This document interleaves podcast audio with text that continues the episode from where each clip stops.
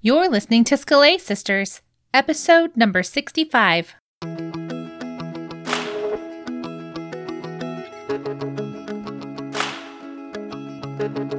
Welcome to Scholé Sisters, the podcast for the classical homeschooling mama who seeks to learn and grow while she's helping her children learn and grow.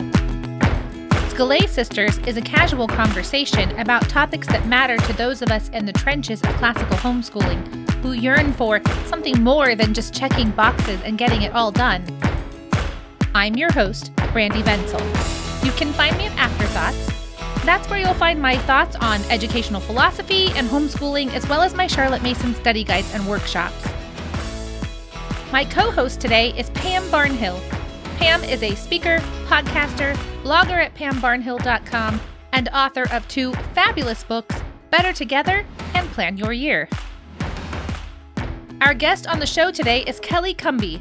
I have known Kelly for over a decade, and I am very excited to introduce you to her. For over 25 years, Kelly Cumbee has been educating her seven children at home, where she mostly sits in her rocking chair and reads aloud to them what she herself wants to learn. She has always loved music, nature, and stories, and passionately believes that they are all connected.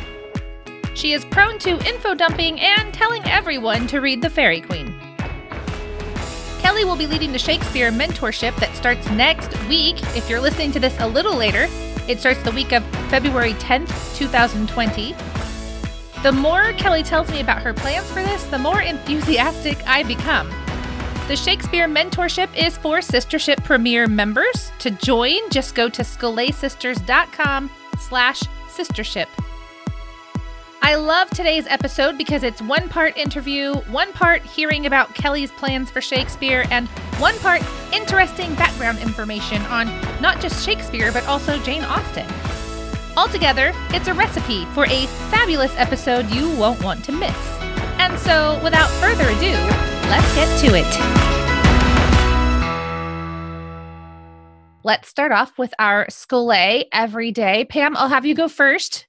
Okay, I will. I'm so excited about my Scholé every Oh. day for today. okay, so I I can't remember where I saw this book, but I totally bought myself a Christmas present. It's Shakespeare for every day of the year. Ooh. Yes.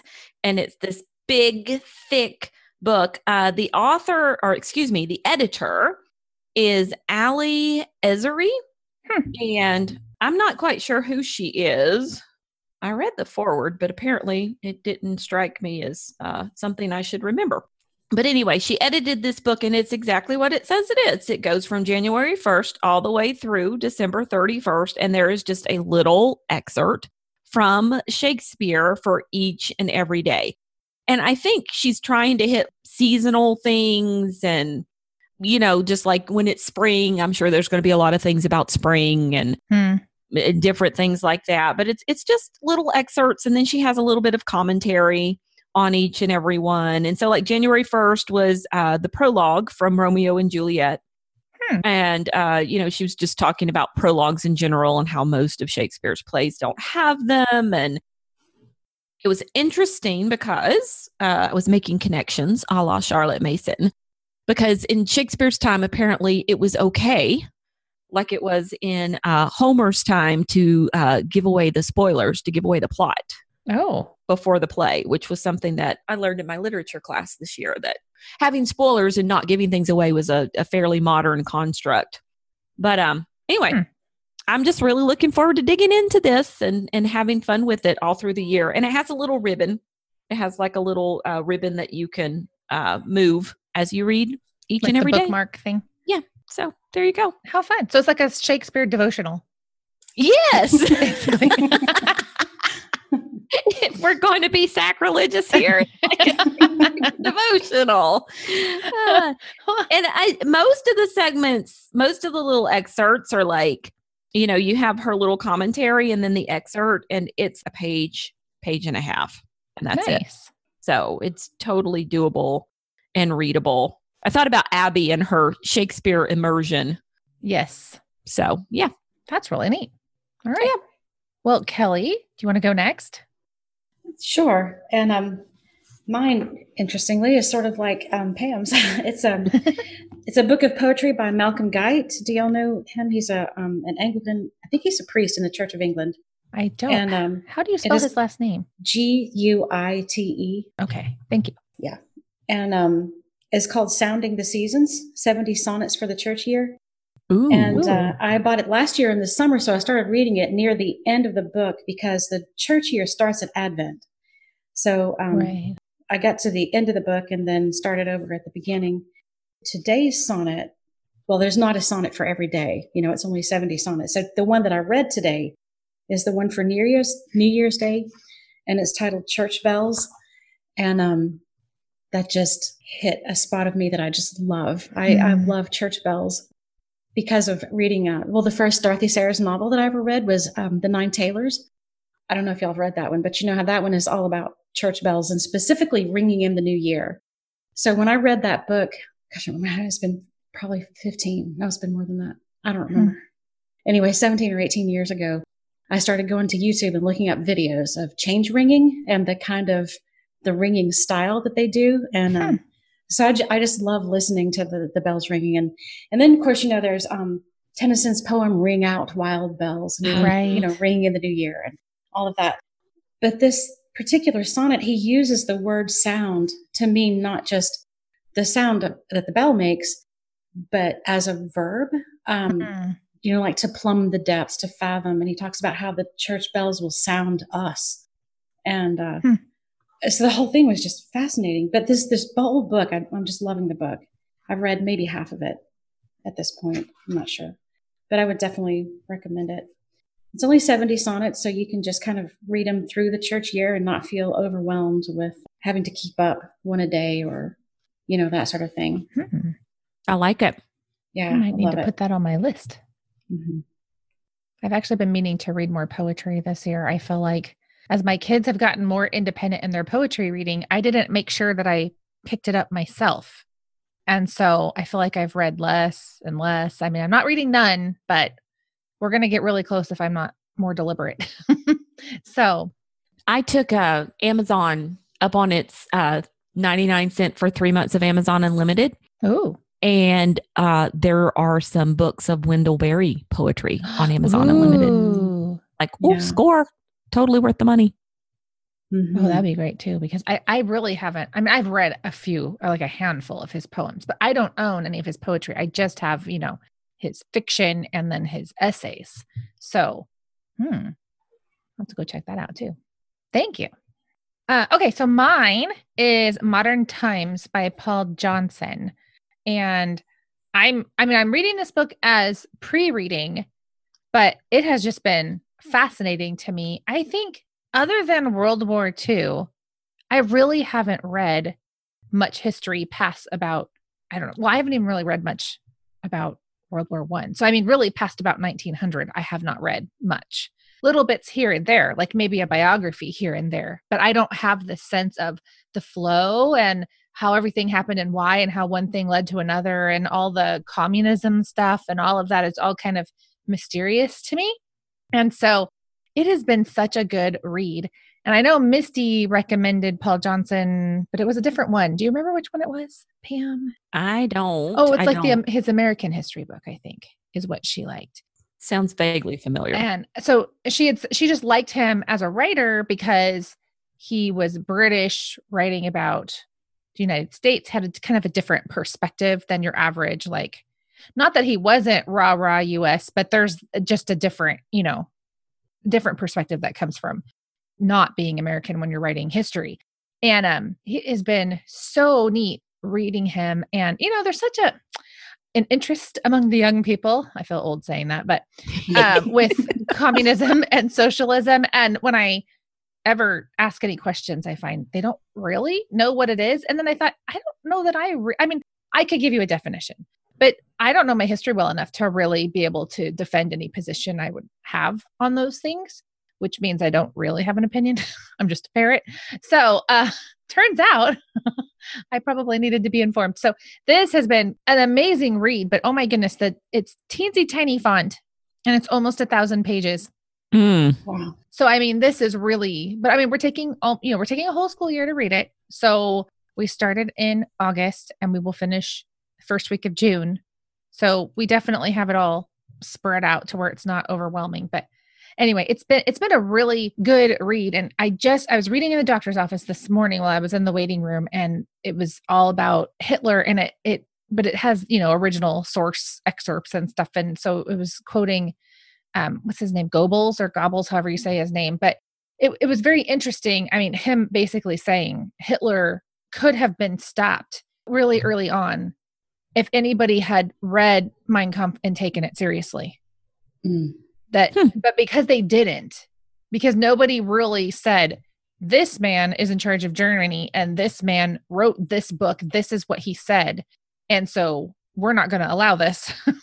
because of that, they just started, you know, railroading the Versailles Treaty and all these different things. And, but Goebbels was basically saying that the nations surrounding Germany could have put an end to it because they really would have only had to have taken out like a couple of leaders and the whole thing would have fallen apart because one of the things Hitler seems to be doing at this point in my reading is replacing strong leaders with weak ones so that he can be in charge of everything. Mm-hmm. But as he did that, that meant that there really weren't people to take his place. So there were only like two or three guys that were influencing everything.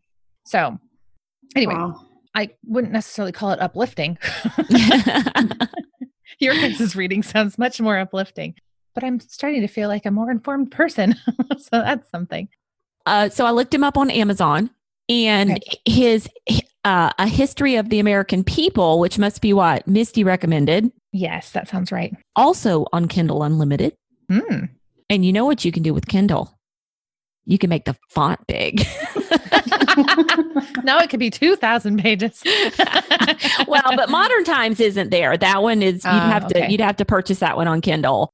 Uh, but sometimes I do that. Like if the only version of a book I can find is something with teeny tiny font. Mm-hmm.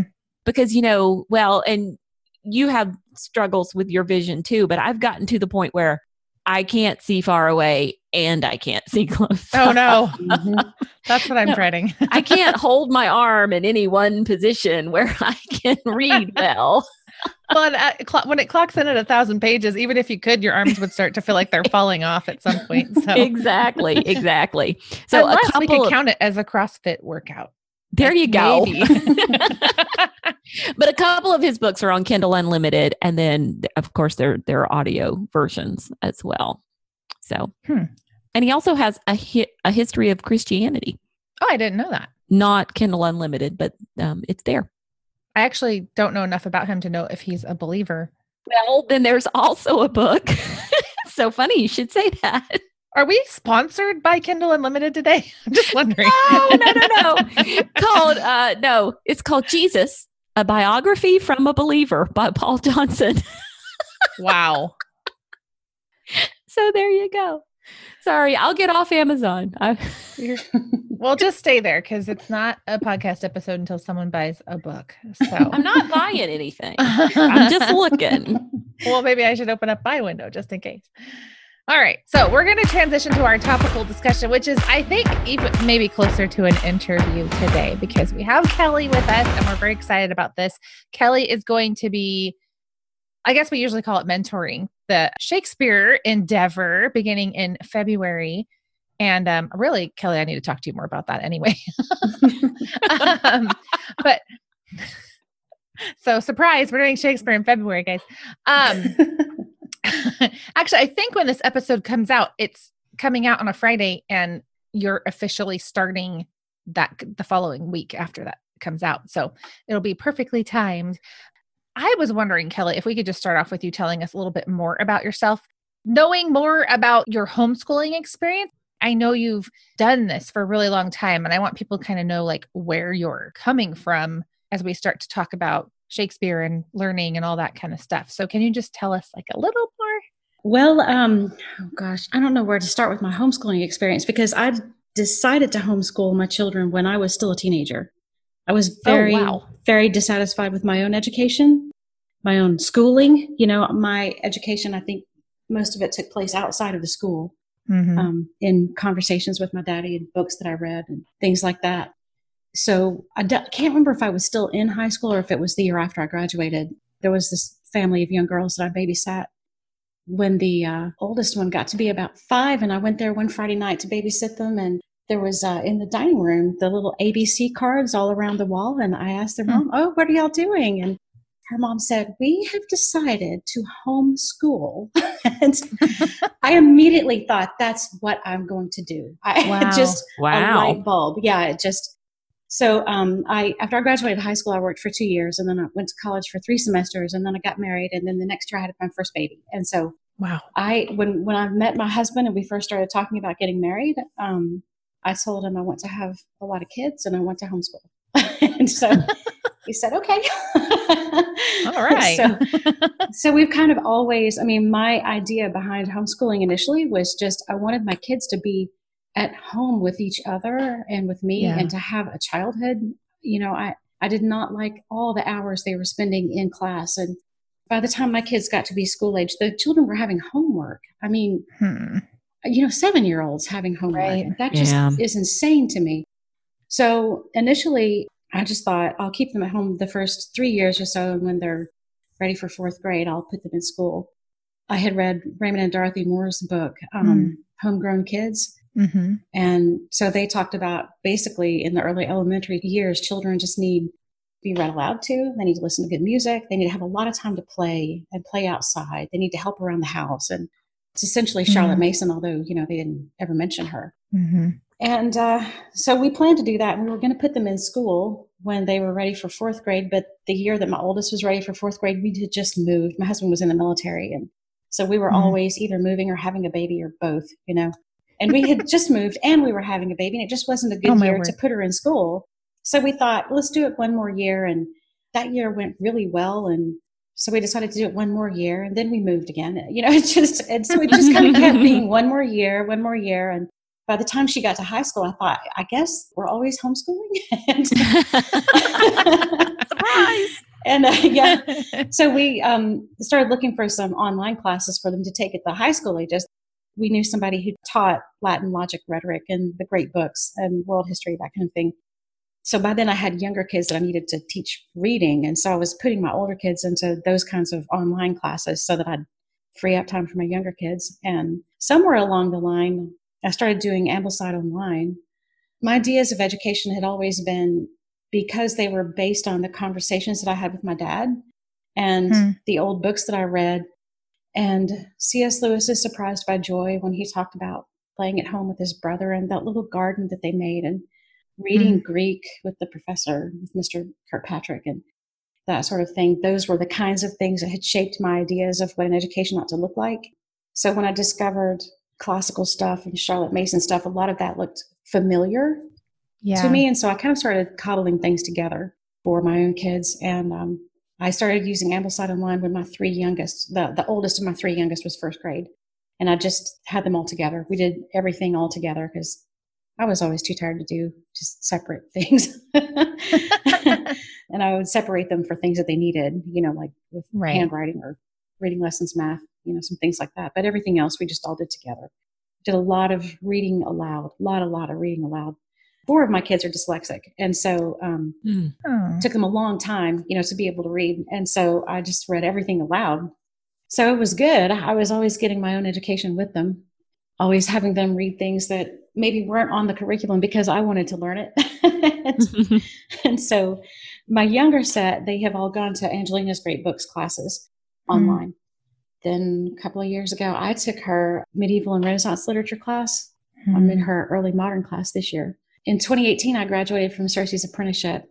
So I started oh. doing that in 2015. I did not know that. Yeah, I started 2015. I started, so I was part of Renee Mathis. Um, she does the Gulf Coast group. Uh-huh. And so I was in her first graduating class. So wow. that was a lot of fun. Gosh, I mean, we've made lifelong relationships. I mean, it's only been a couple of years, mm-hmm. but it feels like lifelong relationships. We still meet once a month. One of our classmates is a kind of a Plato expert, and he's taking us through Plato's Republic. And we wow. just meet on Facebook Messenger, or no, I think we use Zoom actually. And um, mm. he's leading us through the Republic. And when he gets through, they want me to lead them through Faerie Queene. So we're going to do book one. And then Jacob is going to do another Plato work. And then I'm going to do Faerie Queene Book Two. And we're just going to go back and forth like that for however long it takes. the rest of your life. wow, that's really neat. So, remind me, how many kids do you have total? I have seven. Seven. Okay, that's what I was thinking. I wanted to make sure I was right. So, you have how many left at home? Well, my oldest is 30 and my youngest is 16. So the 16 year old is the only one who's still a student. A student. Right. Okay. Mm-hmm. An official student because it sounds like I'm right. here listening to you and I'm thinking, well, well, Kelly's still a student. That's uh, true. Yeah. So there's probably a pretty good chance that a lot of your kids are too. Yeah. Anybody who's at home and we have morning time, everybody just comes to morning time. And then uh, if they have to leave and go to work, then they do. But if they're home, they come to morning time. So Oh, that's awesome. And my husband is working from home now too, so he gets to come sometimes. so, oh, how neat. Yeah, so that's fun. Okay, so I have to know what does your morning time look like?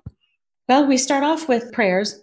I use uh, the 1979 Book of Common Prayer, the Episcopal Church prayer book, and we use their morning prayer pattern. You can do a really short or a really long set of prayers, just kind of depending on the church season and how late we're getting started. like if we're starting morning time at two o'clock, we go a little faster. but um, used to be like that a lot when we had goats. We don't have farm animals anymore, so we tend to get started. My goal has always been whatever time church starts, that's what time morning time starts. And so our church always started at 10. That was always our official time for morning time. But since we've moved, the church that we're going to now starts at 9.15. So I've got to bump every, when we come back after Christmas, I told everybody we're having morning time at 9.15 now. So we are not early risers. My husband is a night owl. And so we follow his cycle. So we start off with prayers and scripture reading. We always have a, a psalm for the day. And our scripture reading, sometimes we have a book that we're just reading through, and sometimes we're following the lectionary, just kind of varies from year to year depending on what people are interested in. And then we have a poetry selection that we're doing. And we might have a, um, a particular poet that we're reading. Or recently, or the last school year, I started reading Mother Goose because my younger two kids missed Mother Goose. I mean, oh, when they yeah. were four and two years old, we were reading Plutarch. And, you know, so they missed the baby stuff. And so we've come back around to it now and it's all good. They're enjoying it. That's neat. Well, and it's important too because you know they miss stuff. right. so many cultural right. references and things like yeah. that. You just completely miss it if you don't know. Right. You need mother gooses. So what do we do after that? Then we'll usually have a literature selection that we're reading together or history, and it just kind of varies. This school year, because we started moving at the beginning of the school year and we're just getting settled in, it's been kind of wild. So morning time has mm-hmm. been like we're having prayers and I'm reading the poem, and then everybody's got to go do their thing. Mm-hmm. We've had that like one or two days a week is all we've been able to get to it. So it's been hmm. hectic. I'm looking forward to the end of our Christmas break and getting settled down and back to real school. Hmm. I love that. I love that you call morning time real school. Oh, yeah. Amen. Okay, so I got to ask you. So you were saying whoever's home comes to morning time. And just because I've been asked this question before, how do you handle, you know, some kids are there one day and not another, but you're doing this literature selection, for example, where one chapter, I mean, are you are you skipping things when people aren't all together or do you just move on and not worry about it? Mm-hmm. Um, initially when my kids, the older kids first started having jobs or going out to their an aging relative's house to help take care of them or that sort of thing and missing things mm-hmm. and we kind of didn't do school because we were waiting for them to come back and mm-hmm. I realized that's not going to work because this is a new season that we're entering. So hmm. they, it's unfortunate they just miss it, you know, but we tend to yeah. recap and we talk about the stuff that we're reading a lot. You know, when we're together, we, we talk about it. So they get caught up, but sometimes they'll take a book with them and just read on their own to keep up with us. That's By the time that sort of thing starts happening, they're in their upper teens. And yeah. I feel like their education is more on them than it is on me. And I have to keep home life going I mean, I want to put everything on pause until everything's back home. I hate it that my kids are growing up. Why do they do that? I don't want them to grow right. up and leave home. it's like the ultimate betrayal. but you know, they grow up and they leave home, and you have to keep living at, home, right? and you have to keep nurturing the the kids who are still at home. Yeah. So it is kind of hard, and it's bittersweet. But we do keep going. And then when they're there, we do a little recap anyway before we start the next day's reading. And so they they hear that little bit of um, you know, somebody will just give a quick narration of what we've read in the last day or two and catch everybody up and then we jump back in. So mm. it's a different season. Yeah. Yeah. Well, Kelly, you describe yourself as self educated. So, what exactly does that mean? I think it just means that, um, well, like I said, my schooling was just not, I don't know what was wrong. Part of it was that I was always sitting and reading a book under the desk instead of paying attention in class. and um, the books that I was reading and the conversation, and my daddy was so smart. He just, he knew everything. And so mm. anytime I had a question, he could connect everything together. So everything that was happening outside of the classroom was so much more interesting anyway than what was happening in the classroom. Mm. Usually, I mean, there were things that I did learn in class, but school mostly felt like a waste of time. And um, even college, when I first started college, because I was planning on homeschooling, I was started college as an elementary education major because I thought that would help me homeschool, you know. Mm-hmm.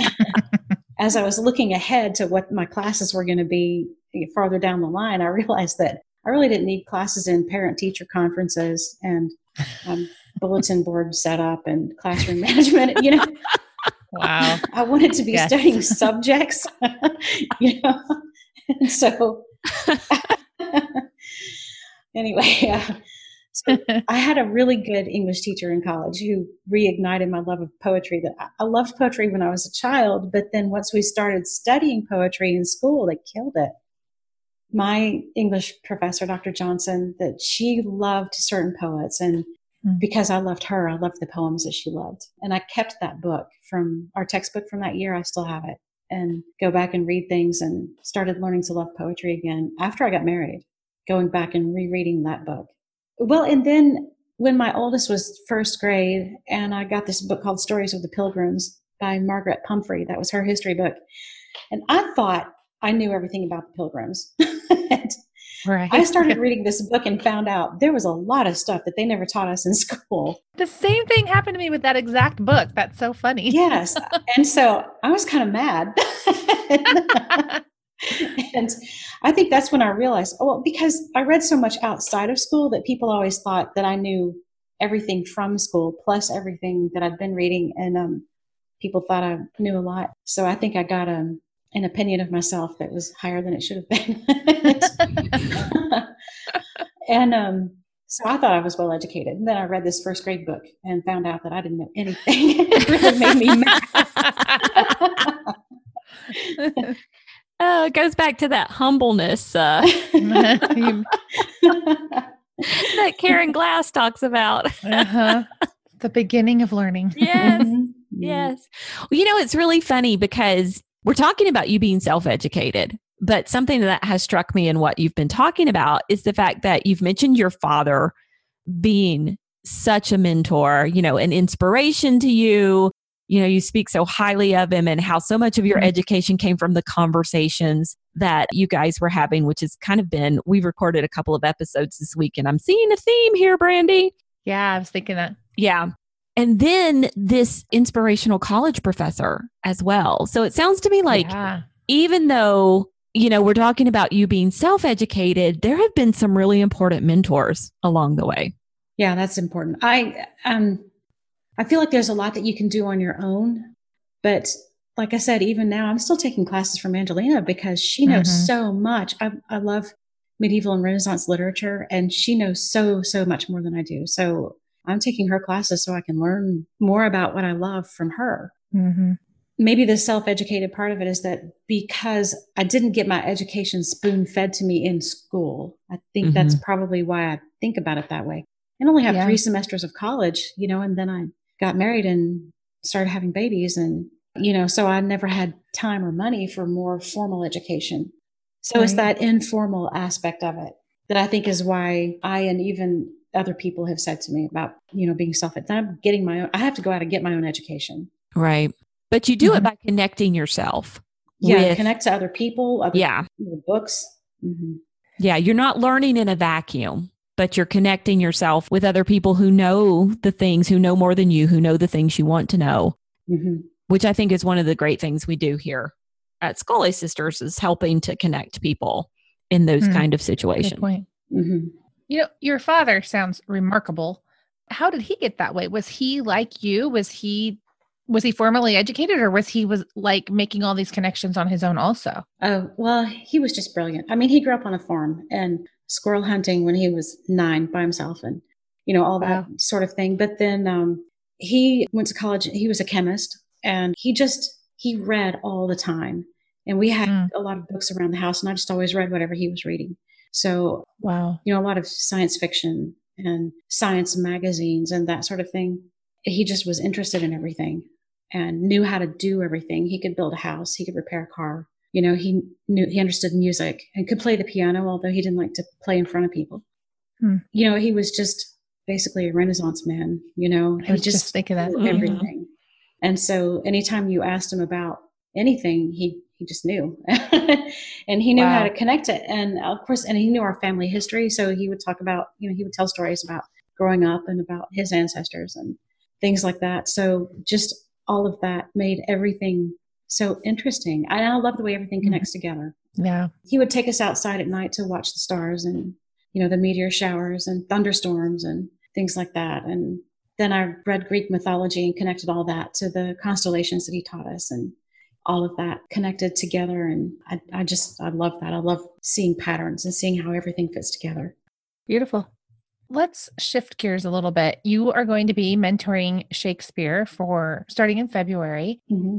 Can you tell us just a little bit about like what play you chose and why and what we're going to be doing and that kind of thing? I chose As You Like It, which is a comedy. Um, it's it's one of my favorite ones. It's and I chose it because I felt well. In all honesty, it's just like if I were teaching my kids, I wanted to read it again. And so somebody said, "Will you teach Shakespeare?" And I said, "Yeah, this is the one I've been wanting to read, so I'm going to teach it." nice. it's a comedy, but it's based on an early kind of proto novel from the 1500s huh. called Rosalind, and that Rosalind is a pastoral romance, and I love that form so much. And hmm so even though it's a comedy, it has all the elements of a pastoral, of a romance. So it just has the atmosphere that I love in a story. And there are certain, I'm kind of on a, I'm investigating right now where the way um, the celestial spheres show up in different stories. And huh. I, I read something about because the end of As You Like It, there are no spoilers, right? So at the end of it, there's a wedding and there's four couples. So there's eight people, there's eight characters involved. And there's eight celestial spheres, and that's an octave. And so I thought, I wonder if it's in that book too. I wonder. So that's why I started oh, thinking, wow. I've got to read As You Like It again. So that's kind of a thing that I've got in mind that I'm always looking for when I'm reading different books right now. I'm just, I'm fascinated by the idea of the octave and the spheres and the music of the spheres and all of that. So that's kind of random, but that's why I chose As You Like It. that is a fascinating reason. So tell us a little bit about your relationship with Shakespeare. How did you come to be qualified to to mentor people in Shakespeare when you only have, you know, three your three semesters of college or and you were enhancing your experience yeah. in the classroom by reading a book. That's awesome. No, I was ignoring what the teacher was saying because I already knew what she was talking about. So I was a little bit stuck up. Um, or you had a, or you had something better to read. That was Amen. Yeah. Yep. Right. Yeah, it was it was mm-hmm, it was partly that. So okay, when I was in 12th grade and we read Julius Caesar, I was the only kid in class who understood the play. And I think a lot of it was because I grew up reading the King James Bible. Yeah. Mm-hmm. Also, my mother loves old movies. And so we were always watching old movies. So I had seen the old Marlon Brando and James Mason, Julius Caesar. Oh. And anything that Laurence Olivier was ever in, and he did a lot of Shakespeare movies. And so I had watched all of those. And so I already knew Shakespeare from having watched these old movies. And so when I started reading it, I, I didn't have any trouble with the language because I was used to reading the King James Version of the Bible. And I didn't have much trouble with the stories because I'd seen a lot of the films, you know. Mm-hmm then I always read fairy tales. And so much of his stuff has got a fairy tale kind of element to it that sort of helps you recognize what's going on, you know? Yeah. And then I started reading him more in earnest when I was doing Ambleside Online with the kids. And in the apprenticeship, we read um, a Shakespeare play every year. So we read um, Julius Caesar and The Tempest and Hamlet in the apprenticeship. So having other educators to read it with and discuss it with, that has helped give me more insight into what's going on structurally and hmm. everything. And then last year in the medieval and Renaissance literature class that Angelina taught, we did Macbeth. Hmm. She's such a good teacher. Y'all, y'all know what a good teacher Angelina is. so I feel like I've had a lot of experience in a lot of different ways, you know, with watching it in various film productions and on stage and having read it from childhood and reading children's versions of it and reading it with educators and reading it as an adult student of a master teacher. And then I have also been reading Northrop Frye and um, Harold Goddard on Shakespeare, and um, I read Isaac Asimov, his commentaries on Shakespeare. Mm. So I've been trying to educate myself on the form of drama and how it works and the history behind the various stories and things like that. So I'm I'm not a master, but I do feel like I've got plenty that I know that most other people don't know that yeah. I love to share. I love to share what I know. Yeah, and you really only have to be one step ahead. mm-hmm. I'm pretty sure you're at least 10 from me. yeah. Yeah. Well, uh, Kelly, tell me a little bit about your philosophy of Shakespeare because I have a very specific Shakespeare philosophy of how he should be studied. So I want to I want to know what yours is. Philosophy of Shakespeare. I hadn't thought yeah, like that. how how do you approach it? As far as like you know, you've mentioned uh, reading some of the children's versions. You've mentioned mm-hmm. uh, that a lot of your background came from watching all of these movies and things like that. So if you were uh, meeting a mom who said, uh, you know, I'd like to tackle some Shakespeare, what would you tell her to do? Well, first of all, my philosophy for reading anything is like C.S. Lewis talks about in Experiment in Criticism. You you need to at least on your first reading, you need to approach it as best you can the way an original audience would have, instead of bringing your own assumptions hmm. that Shakespeare didn't have so that you actually understand what he's saying. Yeah. You know, you know what his words meant. So that's kind of my foundational thing. That's, I don't know if that's the first thing that I would tell somebody to do if they were trying to approach Shakespeare.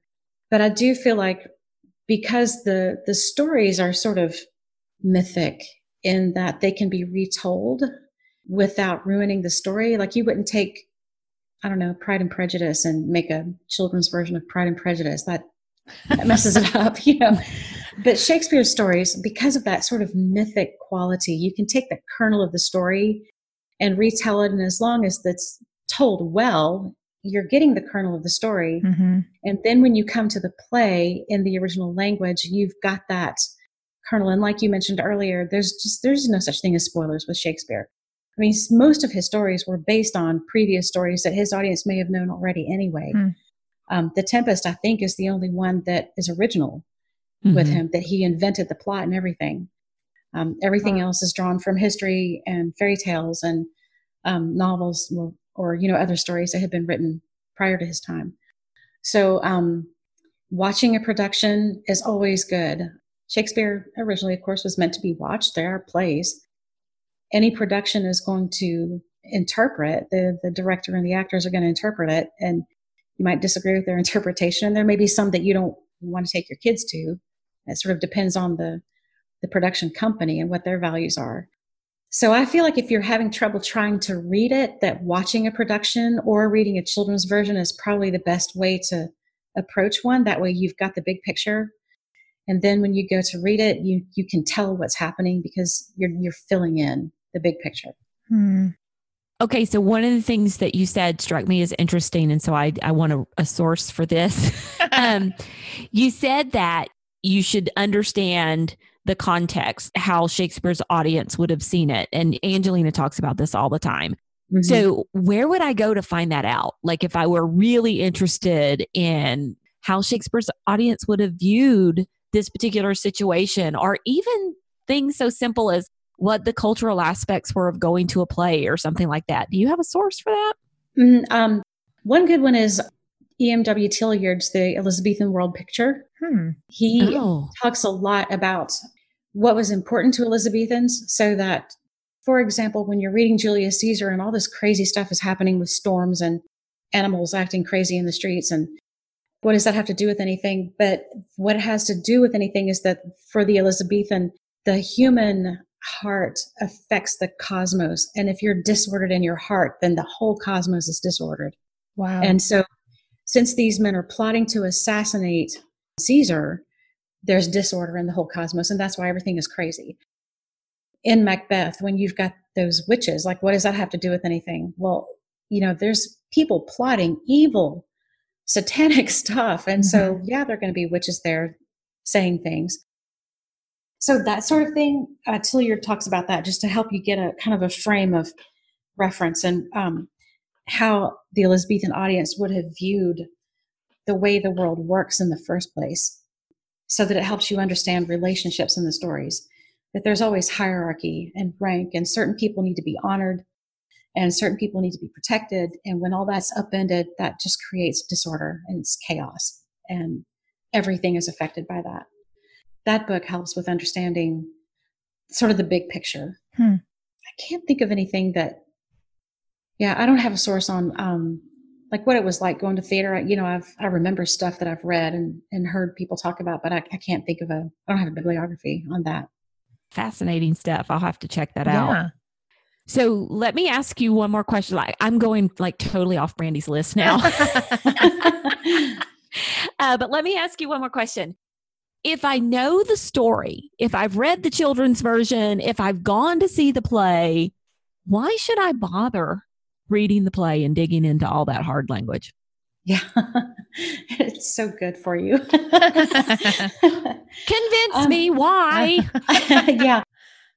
You know what? I'm not sure that that's a thing that I would say everybody, every human has to do this. Like, you just absolutely have to do it the stories are good and they nourish your soul. They they just help you understand the world that God made. Hmm.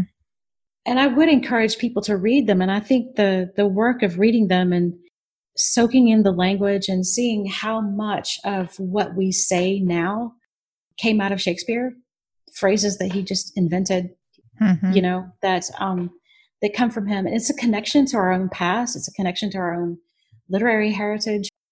I mean, I think it's good to read it, but I don't feel like it's. I mean, if I had a friend who felt like, well, actually, I know people who feel like it's a sin to read Shakespeare because there's, you know, naughty jokes and mm-hmm. things like that happening, and they feel like it's a sin to read Shakespeare. And I would not try to convince them to read him. I, I think I would, if they asked me, I would try to help them see what's going on there. That you know, every culture has a different standard of modesty. Hmm. What's modest speech and modest behavior and that sort of thing varies from one culture to another. In Elizabethan England, they just, in their drama at least, and I don't think people took their children to dramas. I mean, this was all adults. Hmm. That kind of body humor is part of acknowledging that as a human, there's a spiritual, exalted part of us, but there's also a physical part of us that has physical issues. And you know, it's earthy humor because we live in these physical bodies that are going to die and going to decay. Mm-hmm. And we have to do kind of weird, gross things with our bodies sometimes. And that's part of being human. So there's a humility in recognizing that. Mm-hmm. And also in recognizing that, you know, there are different eras where the way they dress, if an Elizabethan saw you and me walking around with our pants and t-shirts and everything, they might think we were horribly immodest and vulgar people. Hmm. Yeah, that's true that's just one of those things that you kind of have to realize that different cultures and different eras have different standards. Right. But also, I don't want people to violate their own consciences.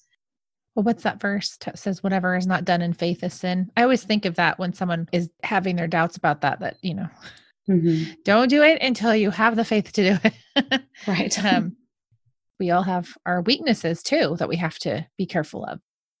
Well, I am thrilled that you're going to be doing this. Before we wrap all this up, I was hoping to ask you one more question just about self education because Shakespeare sounds like he was sort of a love at first sight experience for you.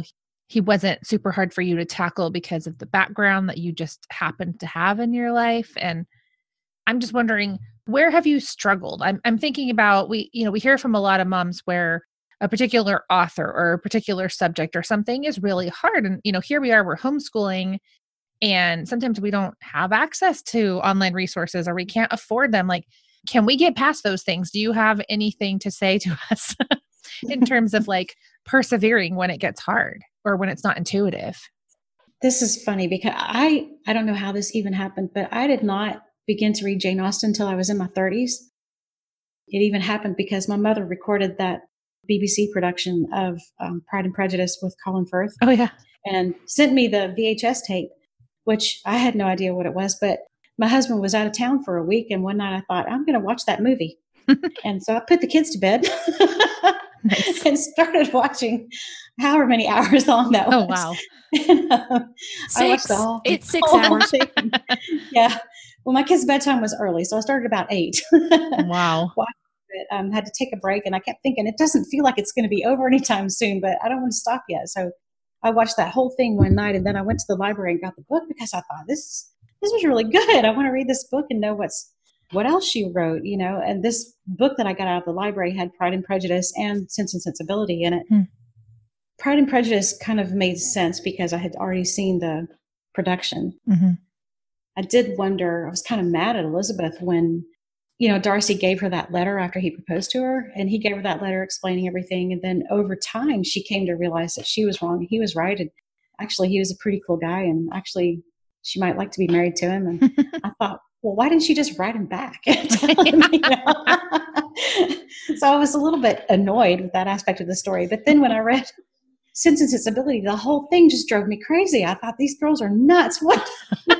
and what's the big deal? But why is she acting? And so the whole thing just really, and I don't know why I felt I was so disconnected from that era. I had no idea what their what was going on in the story and why this author was telling things this way, and just was really frustrating until I, I found this book called. The author's name is Daniel uh, Daniel Pool, and the title is something like what Jane Austen ate and Charles Dickens knew, or the oh, I've around. seen that book. Yeah, that's a really good book. He just goes and explains all kinds of things, including customs like unmarried couples don't go riding around in carriages together, hmm.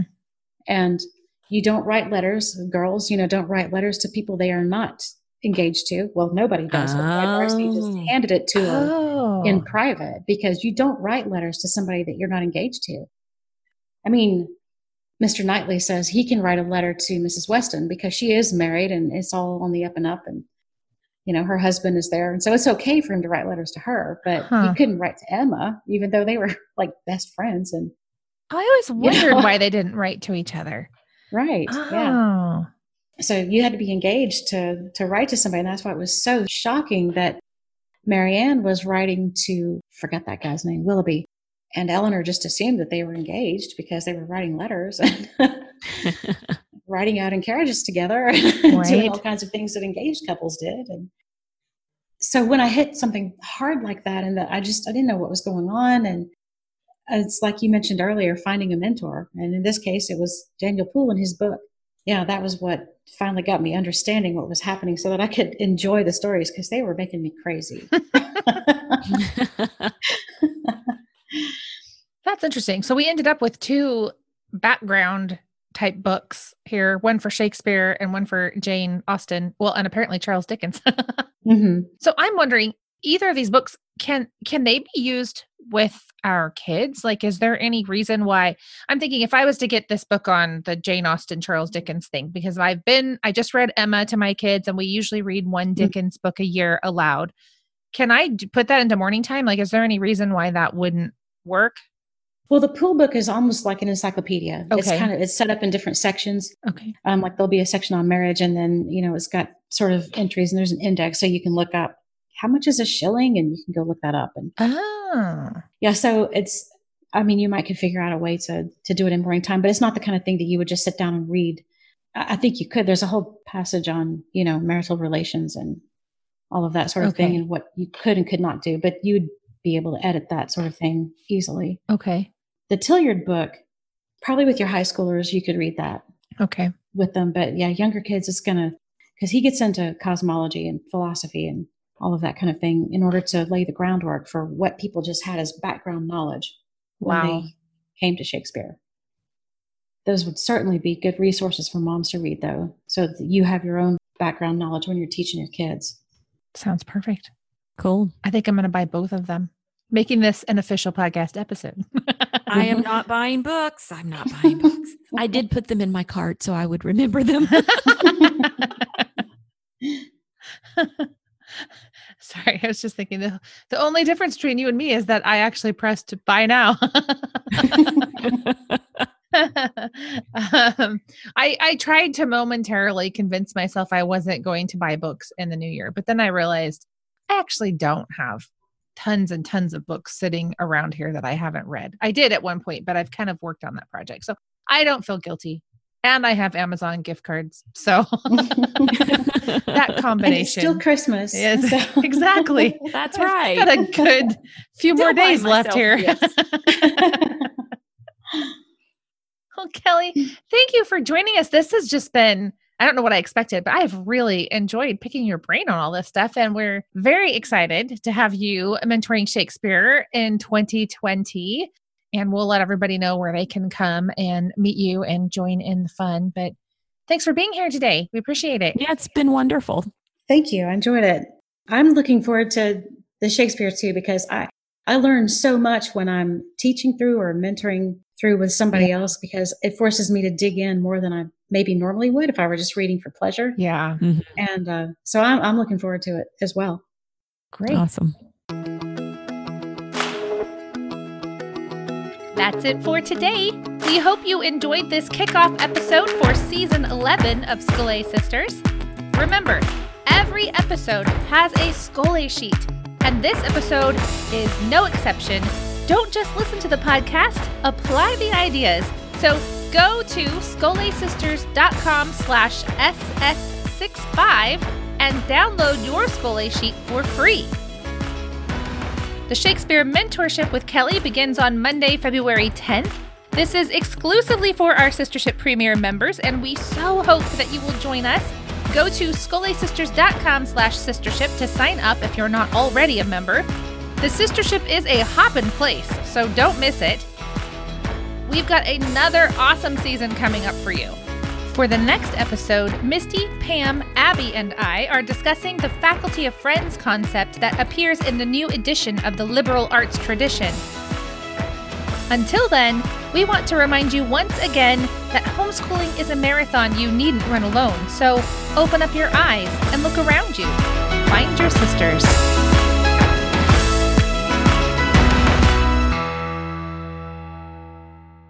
Are you going to live broadcast a tornado or something exciting like that? I hope not. no, I'm. I'll be leaving you and going off to my oh, closet. Oh, I see. she says, "Mom, a lot of that just goes over my head until Miss Angelina explains it." and I'm yeah. like, "Just soak it in. It's okay." That's why you're in school, baby. the teacher can explain it. I could I could leave that in so we could get hate mail about Dungeons and Dragons. That could be.